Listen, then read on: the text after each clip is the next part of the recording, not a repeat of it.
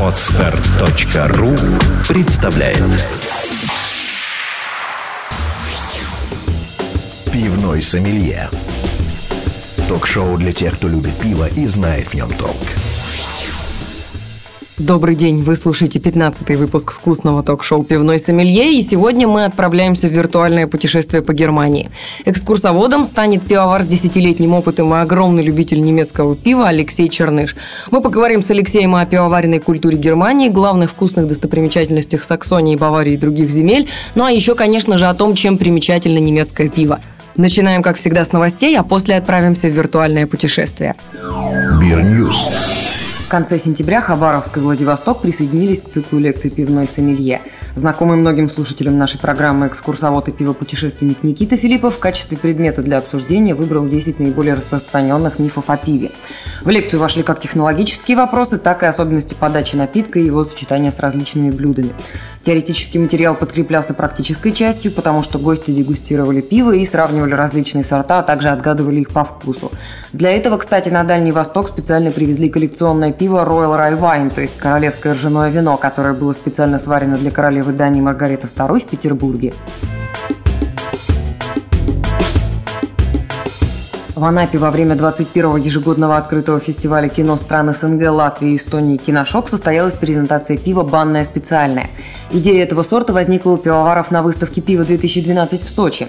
Разработан он был совместными усилиями главного пивовара Богерхоф Антона Богера, компании «Балтика» и израильским пивоваром Рафаэлем Агаевым, постоянным экспертом-дегустатором в области пивоварения, судей всех израильских соревнований по варке портера и стаута, а также первенства Израиля по домашнему пивоварению «Лонгшот».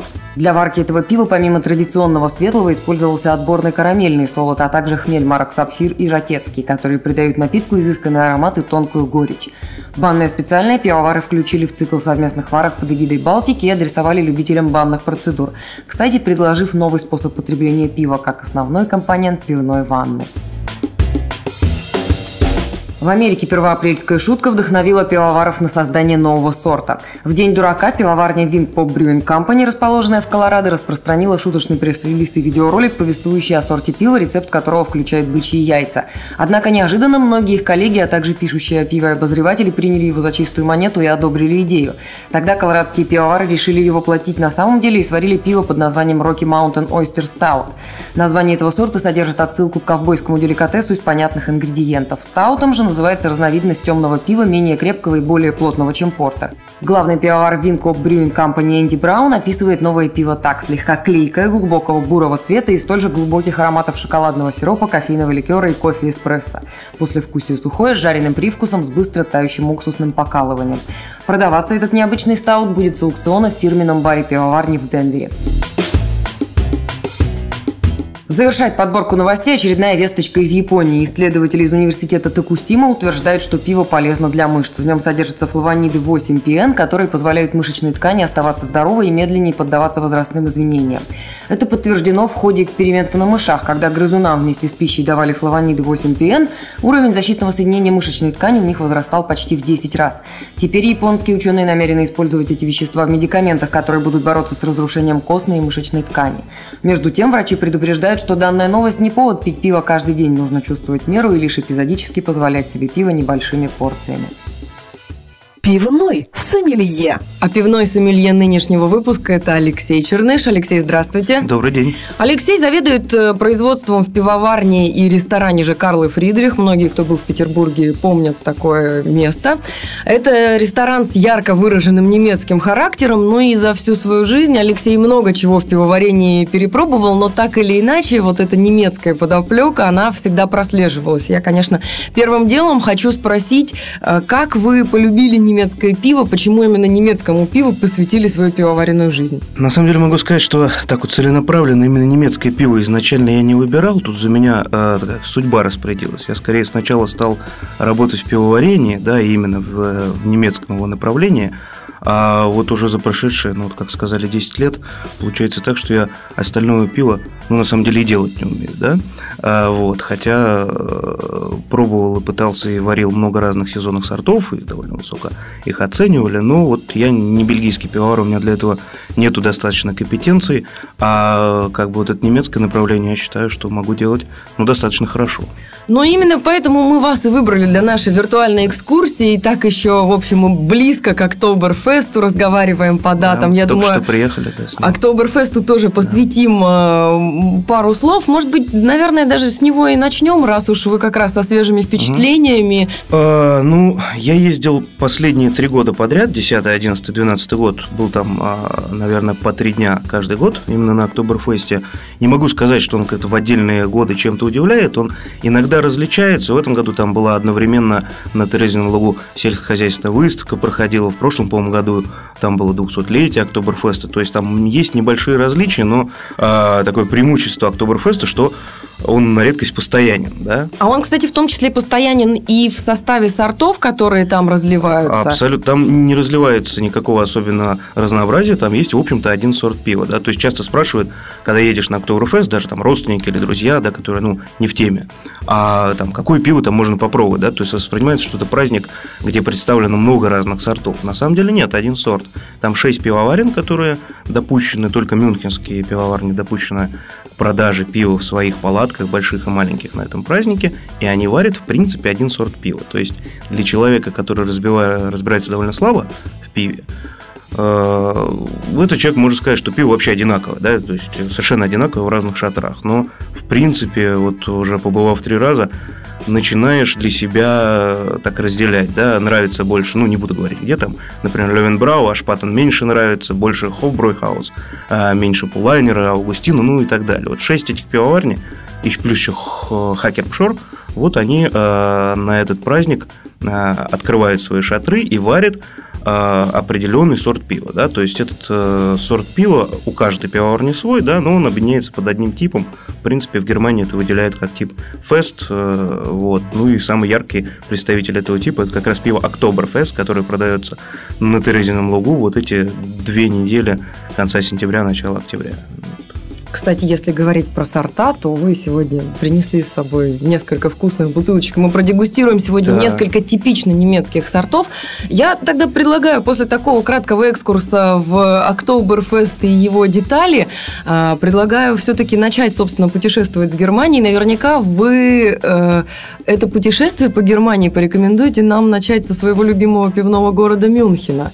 Или какие-то другие дадите Э, рекомендации? Наверное, да. Если мы сейчас вот э, говорим именно о Германии, да, а не вообще о таком распространенном явлении, как пивной туризм из России, например, то посоветую с Мюнхена, а так, если более широко, обязательно два города Мюнхен и Прага, да. Тем более, что Европа маленькая, эти два города досягаемости на машине, на поезде несколько часов можно объединить, потому что и то, и другое так на юге. Да, кстати, А, вот послушайте, да. переслушайте наш э, выпуск, посвященный пивному фестивалю в Таборе и всем остальным чешским пивным достопримечательностям.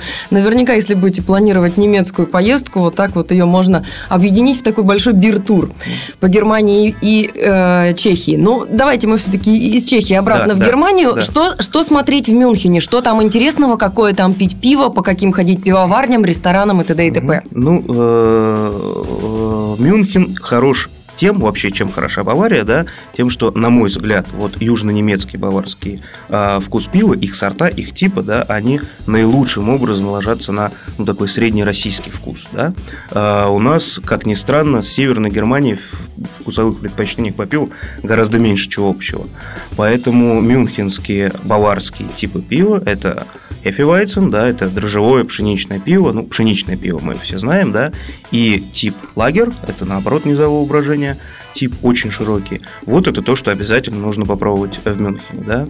Конечно, э, все, кто приезжает э, в, город, сначала идут в самый центр города, да, в Германии, э, в Мюнхене это будет площадь Маринплац, да, очень красивое место в городе, и дальше уже вот по намеченному маршруту, обычно по рассказам тех, кто там уже бывал, все идут в Хофбройхаус, да, там и песня есть известная про Хофбройхаус, он находится в пяти минутах пешком от, вот этой главной площади с ратушей Мюнхена сходить стоит, но я не могу сказать, что это место, которое вот с точки зрения пива вот точно надо посещать, да, потому что Хофброй, не могу сказать, что это прям мое заведение. А вы расскажите про свое, какие-нибудь да. секретики выдайте. Вот а, что, что именно вот что не такого супер широко известного, а именно интересного, да. вкусненького и камерного есть? Ну, на самом деле, э, типы пива, да, э, как я уже сказал, они, в общем-то, одни и те же, но, конечно, каждая пивоварня будет, э, каждый пивовар э, будет варить свой вот сорт какой-то, да.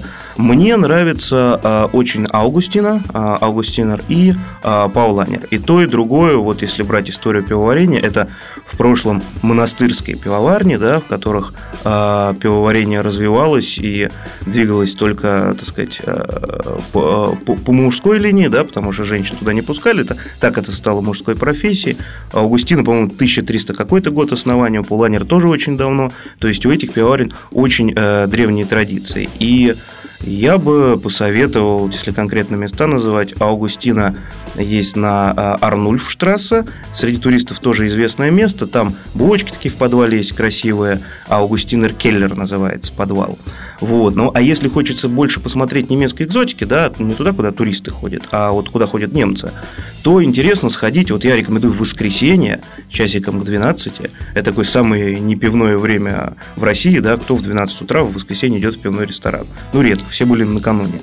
А... Мне кажется, те, у кого еще просто ночь не закончилась, да, они а вот совершенно, только. совершенно другой срез э, гостей вы увидите на, например, Ландсбергерштрассе. Да? Ландсбергерштрассе, если возьмете такси, скажете таксист Ландсбергерштрассе э, Аугустинер э, ресторан, да, то вас туда привезут. Э, это такая схема старая немецкая, очень большая пивоварня, такая кирпичная красная стена. Там находится промышленная пивоварня Аугустина, и при ней находится вот такой настоящий немецкий пивняк. Вот он он интересный, там на, на бочках сидят, и все так выглядит немножко засалено, ну, ну прилично. Очень вкусное пиво, и тот же Вайсбир, пшеничное пиво, и лагер, э, по-моему, там называется не лагер, а, наверное, Хелес. Вот, есть что попробовать. Пулайнер э, рекомендую очень. У Пулайнера и у Агустины у всех у них есть довольно много мест в Мюнхене. Да? То есть можно советовать, наверное, десяток ресторанов от каждой пивоварни по всему Мюнхену, пригородам. Ну вот Пулайнер мне нравится на Хохштрассе. Хохштрассе 77, просто запомнить. Красивая улица, она такая вот не совсем центр такой. И оттуда шикарный вид на промышленный завод Пулайнера открывается, он так за речкой находится. И очень хороший ресторан, да, с точки зрения кухни тоже, да, потому что все э, приезжая в тот же Хофбур Хаус, да, беру стандартную программу. То есть, если официант видит, что ты русский, тебе предлагают сразу же свиную ножку, швайнхаксен. А, вот, я вот это не так, чтобы очень люблю, да, я пытаюсь там в меню покопаться. Ну, а давайте как раз поговорим о немецкой пивной кухне. Что является типичным? Ну, я думаю, что как раз это колбасочки какие-нибудь, ножки, капуста да, жареная. Да. И, и что... Э, да, вот, кстати, важно насчет капусты, да, вот как а, капуста в Германии Германии и капуста в пивных ресторанах э, в России. Э, две разные вещи. Да? То есть немцы не понимают, когда им подают тушеную, до этого квашеную капусту. Они ее не квасят.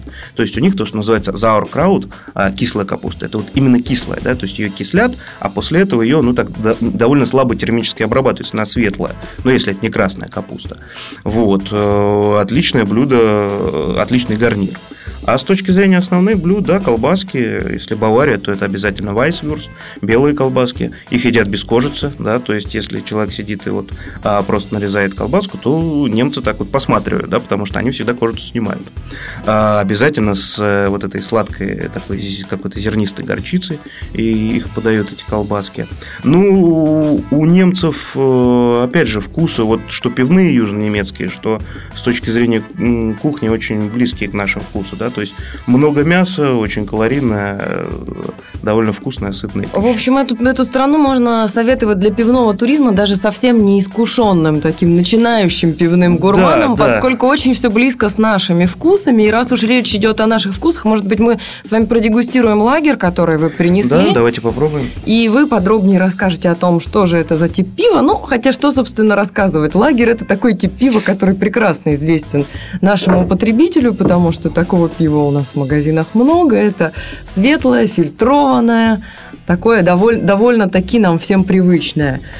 Ну, как там дела идут? Да, этот тип, он как бы такой собирательный, да, то есть на самом деле мы, если пройдемся опять же по магазинам, да, мы можем наверное, 90 там, или чуть меньше э, сортов пива, которые мы там найдем, отнести именно к этому типу. То есть, если это не лагерь, то это, наверное, там экспорт или пилзнер.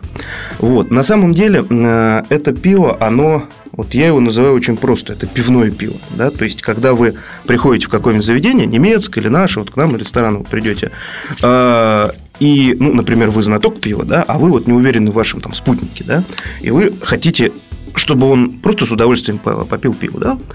Не ошибетесь, если возьмете пиво лагерь. Оно не горькое обычно, да, то есть это пиво, ну вот, э, кто в России любит брют, да? 3% населения, да, все любят на Новый год полусладкое. То есть э, лагерь это вот такое пиво, да, если пилзнер может быть таким, скажем так, сухо выброженным, да, пивом, с хорошей такой горчинкой, а, то лагер обычно нет. То есть это не горькое пиво, у него достаточно много сахара, по цвету оно обычно не слишком светлое, а для обывателя, что здесь, что в Германии, на самом деле, цвет пива, вот, э, то есть чем темнее, тем калорийнее, кажется, да, всегда. Ну да, хотя вот. на самом деле наоборот, да, у нас есть... даже, даже вот про, про все эти пивные мифы обывательские, у нас даже целый выпуск был, был ну... сделан, и у нас народ уже грамотный, у нас уже народ знает. Да, на самом деле не, не, а цвет не говорит ни о чем, ни о плотности пива, ни о его крепости, ну ни о чем. Ну даже о вкусе он не, не, не да. всегда скажет вам правду, потому что дрожжи могут настолько изменить да, но мы давайте про ваш лагерь пару слов скажем. Да, Это наш такое лагерь... освежающее весьма пиво. Я уже здесь и понюхала, да, и первый у него глоток сделала. есть определенный аромат, да, это хмелевой аромат. У него много тела, да, то, что называется у этого пива, оно не пустое. У него много тела, у него много ну, остаточный экстракт не сброженный. А так вообще слово лагерь, да, лагерунг, это, насколько я помню, от немецкого хранения, это выдержанное пиво, да, то есть это пиво, которое долгое время хранится вот, вот в лагерных подвалах, да. В холодных лагерях лагерных подвалах, да. что немаловажно. У чехов, по-моему, это называется еще лежак, да, пиво лежит, а у немцев оно стоит. У чехов вообще все смешно называется. Нога продолжаем путешествовать. И я предлагаю наше путешествие продолжать вот так же по тем вкусным бутылочкам, принесенным вами, потому что у нас на очереди очередной тип пива. Я так понимаю, вы берете как раз Вайзен? Так, да, я, наверное, Вайцен возьму, да. Э, опять же, про название. Э, если мы так э, немножко пошире возьмем сейчас уже не только Баварию, да, тут пшеничное пиво, оно в Германии, в общем, везде распространено. Ну, в Баварии его пьют именно Хефи Вайцен больше. И в последние годы оно, как и в России, оно там тоже набирает популярности. Вот. А в Германии есть разное пшеничное пиво. Если вы приедете в Берлин, да, ну, в Берлине, понятно, столица Германии будет просто много разного, а, то там есть такой тип пива, как Вайса вот белое пиво, а, представлен таким сортом, как Берлинер Вайса. Ну, слушайте, ваше такое тоже весьма-весьма непрозрачное. Да. Э, да, да, вот, э, это правильно, но э, вот это пиво наше, южно-немецкое, баварское, оно делается просто верховым брожением. Да? То есть, это особый дрожжи, особый штамм дрожжей, которого своя биохимия. Оно обычно имеет э, определенный такой аромат. Э, у него есть такие нотки банана, гвоздики. Ну да, оно такое отчасти и сладкое, и пряное. Да, оно, оно женское пиво. Вот, опять же, э, даме можно рекомендовать первый раз, да, если человек не разбирается, то первый раз порекомендовать это пиво. Очень хорошо летом его пить, да. Его всегда подают в бокалах, да, вот таких вот именно в бокалах, не в кружке, да, в кружке это пиво, ну, действительно невкусно пить, да. Ну, вот. это, в общем, да, такой изысканный пивной специалитет немецкий. Да, и вот это пиво может быть разным, с ним в Германии, путешествие в Германии, э, важно не ошибиться, потому что, вот я говорил, в Берлине вам могут предложить э, Берлинер Вайса, это пиво, которое будет просто очень кислое, потому что его делают не только дрожжевым брожением, но и э, добавлением э, молочной кислой культуры бактерий, да, то есть это, в общем-то, зараженное пиво в нормальном пивоварении. Там такой сорт делают, оно очень хорошо хранится в бутылке из-за того, что у меня есть молочная кислота. Ну, очень специальное пиво, да, стоит не ошибиться. Еще есть Кристал Вайцен. Это уже пиво, ну, без дрожжей. Вот, но в любом случае есть любители такого пива. И что вы скажете о том, в каких ресторанах, в каких городах и в каких особых пивных местах стоит в Германии пробовать Вайцен? Везде. Любые пивоварни его будут делать. Его будет делать э, и Хоубруи Хаус, его будет делать Аугустина, его будет делать Пулайнер. А, вот, пробуйте везде.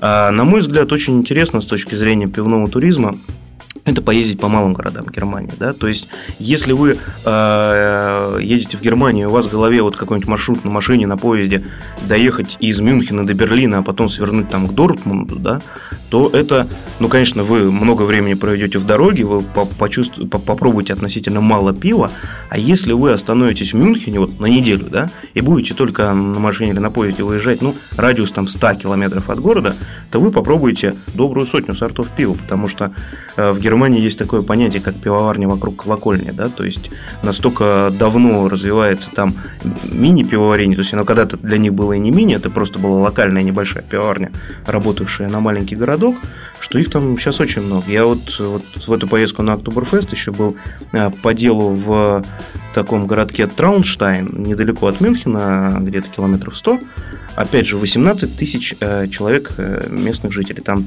3 или 4 пивоварни. Ой, слушайте, ну это вот. просто для сравните с Россией, да? да? Сколько у нас есть пивоварен в городках, где есть 18 тысяч да, человек?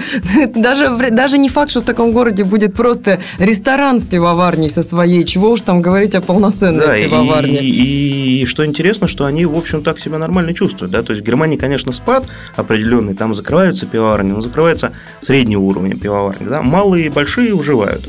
Но основано все просто это на том, что немцы очень большие, ну, такие пивные патриоты. То есть, если вы живете в этом городе и, и конечно, вы ходите в тот ресторан, например, при пивоварне, да, в который ходил ваш отец, там, с вашей мамой там познакомился, да, ну, и вот вы пьете тоже пиво. Это, кстати, занятная особенность э, пивной культуры немецкой, ее явное отличие от пивной культуры российской. Но я, я сомневаюсь, что в Германии все пьют локальное пиво, потому что нет доступа к каким-то другим сортам. Совершенно нет, просто вот да, разница пьют, отношений. Да, ну вот действительно это выглядит так, что вот небольшой городок какой-нибудь, да, э, стоит пивоварня, который, может быть, даже и нету своего ресторанчика, это может быть, да, и она может даже не продавать больше, чем на 50 километров в округе свое пиво, а поскольку пивоварение складывалось там очень давно, да, тоже там в Средневековье, там в каждом городе э, была своя пивоварня, очень сильно разошлись традиции, школы, да, вот такие города, как Кёльн, Дюссельдорф, да, в Дюссельдорфе есть пиво Альт, в Кёльне есть пиво Кёльш, соответственно, и жители этого города считают это своим национальным продуктом, да, и, э, в общем, они, ну, нельзя сказать, что только его и пьют, но к нему относятся с очень большим пиететом. Ну да, все остальное пиво кажется им каким-то ненастоящим mm. пивом, и, кстати, если вот возвращаться, опять же, к рекомендациям туристическим и конкретным каким-то точкам, которые вы рекомендуете посетить, давайте перечислим несколько маленьких городков, занятных маленьких пивоварен, куда бы вы рекомендовали нашим слушателям отправиться. Я сам иногда делаю очень просто, да, я в Google Maps э, пишу Брауэрай, да, э, ну, просто найти, как пишется пивоварня, бруери по-английски, Брауэрай по-немецки, и вы находите, да, находите промышленные, потом находите рестораны, э, их везде такое количество, что вот если вы наберете бруери или Брауэрай и так на нормальном масштабе посмотрите, то увидите, что такая пустыня в России, да, в Европе несколько точек, и все красное, все во флажках в Германии, вот. Если вы куда-то едете э, какой-нибудь замок посмотреть и так далее, вы все равно найдете. Вот, вот потому я, что рядом я, есть, и да, все знают, потому что все пьют такое да, пиво. если вы, э, например, едете на Октоберфест и не хотите тратить лишних денег на жилье, потому что там это насущная проблема для нормального человека, 300 евро за двухместный номер за одну ночь, это много, а на Октоберфесте так стоит жилье, то вот опять же рекомендую выбрать город в 100 километрах от э, Мюнхена, э, там любой, на юг какой-нибудь, да, и на Октоберфест приезжать просто на электричке. Электрички удобные, с туалетами, это немаловажно, да, во время Октоберфеста. И в этом городе вы найдете вот одну, две, три пивоварни. Если э, едете в Нюрнберг, да, опять же, интересный город, он а, там севернее, чем Мюнхен, да, находится, тут тоже Бавария, вот, то вот там есть совершенно замечательный городок из тех, кто я был, Швабах называется, тоже пригород недалеко. Опять же, две-три пивоварни, по-моему. Вот. Э, это если Баварию брать. В Штутгарте вы найдете, вот на мой взгляд, не очень много во Франкфурте, но может я просто этот город слабо знаю. Мы с вами довольно много поговорили об Баварии. Э, давайте затронем еще какой-нибудь один регион и будем сворачиваться, потому что у нас уже подходит к концу время. Хорошо. А, ну, какой-нибудь регион. Ну, наверное, Северную Германию интереснее взять, потому что а, большая разница севера и юга Германии а, в том, что на севере пьют много типа пилзнер, пива, да, это достаточно горькое пиво, и оно э, особенно горькое на севере, и на севере его пьют где-то 70%. То есть, ну, я беру не какие-нибудь ресторанные пивары, да, а в принципе вот общую сумму продаж и бутылочного, и баночного пива. А на юге все ровно наоборот, процентов 30, не больше там пьют пилзнера. Вот. Э, пилзнера варят многие пиварни. Характерный пример там такого промышленного пива пилзнера. Евер, да, вот оно действительно горькое пива. А, вот. А, ну, углубляться не будем, да, наверное, откуда это Пилзнер появился, да, потому что на самом деле Чехия скажет, что это их пиво, а немцы на это обидятся, потому что сварено впервые у них, там, в 19 веке, но вроде как сварено немцам. Вот, поэтому э, чешский Пилзнер, немецкий Пилзнер, они довольно сильно, ну, не сильно, ну, солидно различаются. Чешский он такой более ядреный, более, э, с более высокой цветностью. Немецкий пилзнер, он э, должен быть достаточно светлый, прозрачный, потому что это по большей части ну, всегда фильтрованное пиво, вот, с хорошим хмелевым ароматом. Вот. Это то, что пьют на севере Германии. Есть, ну, на севере Германии есть два города, не знаю, насколько это север, может, они это скорее там западом называют, это вот Дюссельдорф и Кёльн, я у них уже упоминал, у них свои сорта пива, это сорта верхового брожения пива, да, в Кёльне это Кёльш, пиво, которое варится с а, использованием венского типа такого золотистого солода и пшеничного солода, и а, в Дюссельдорфе это альтбир, да, то есть такое очень своеобразное с фирменным вкусом горьковатое пиво. И то, и другого верхового брожения пива, то есть это такие очаги э, прошлого, да, потому что пивоварни же развивались, э, ну, где родился, там и пригодился, да, ты э, такой, такой сорт, такой тип сложился в этом городе, и он до сих пор и остался. Вот когда-то в Германии вообще там и, и у скифов, и у кельтов, и у всех пивоварение было, брожение было верховым, да, то есть это такой более древний тип. Еще сто лет назад 90% пива в Германии делалось верховым брожением. Вот до сих пор эти два э, сорта, Альт, Кельш, они в Германии остались. А Германия такая, вся остальная, она пошла вперед, она э, уже за сто лет э, ровно наоборот поменяла, 90% пива теперь низового брожения. Ну, тоже, кстати, занятный комментарий насчет развития пивной истории, насчет того, что раньше все пиво было не то, оно действительно было ну, не да, то, оно совсем по-другому да, готовилось. В, в этой, в этой студии, по-моему, вот я, Сергей Магер, да, вот он говорил о солоде, да, о том, что э, не так давно на самом деле научились делать там действительно светлый солод, да. То есть, если представить себе, что за пиво было, ну, вот мы говорим о Германии, в той же Германии лет 150-200 назад, то не каждый из нас его будет пить, и не каждый из нас его попробует, скажет, ой, я буду это пиво пить, мне оно нравится. Я думаю, что пиво было довольно такое серое.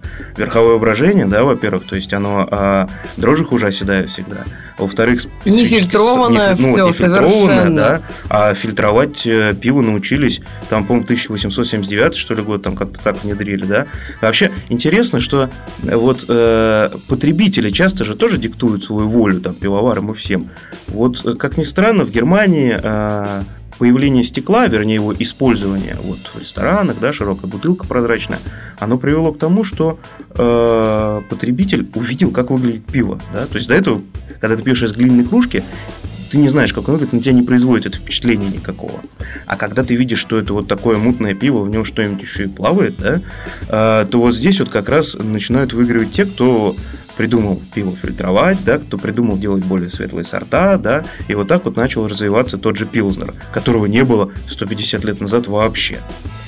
Ох, какие у нас все-таки хорошие гости. Они рассказывают такие интересные вещи и умеют, ну, в общем, вот так вот доступно, да, какие-то большие пивные открытия на доступном языке переложить, рассказать. И, Алексей, я сегодня огромное удовольствие получила от нашего разговора. Я надеюсь, что наши слушатели, многие, вдохновятся вашим примером и воспользуются вашими рекомендациями для того, чтобы свои путешествия пивные по Германии построить. Спасибо большое за то, что пришли, рассказали, принесли образцы своих своих безумно вкусных сортов. Было Спасибо. очень приятно пообщаться. До Спасибо свидания. Вам. До свидания. Пивной сомелье. Это было вкусное ток-шоу «Пивной сомелье». Редакция выпуска продюсер Дарья Миптахова, звукорежиссер Юрий Лобко, ну а вела программу Ольга Зацепина. До свидания. Пивной сомелье. Сделано на podster.ru Скачать другие выпуски подкаста вы можете на podster.ru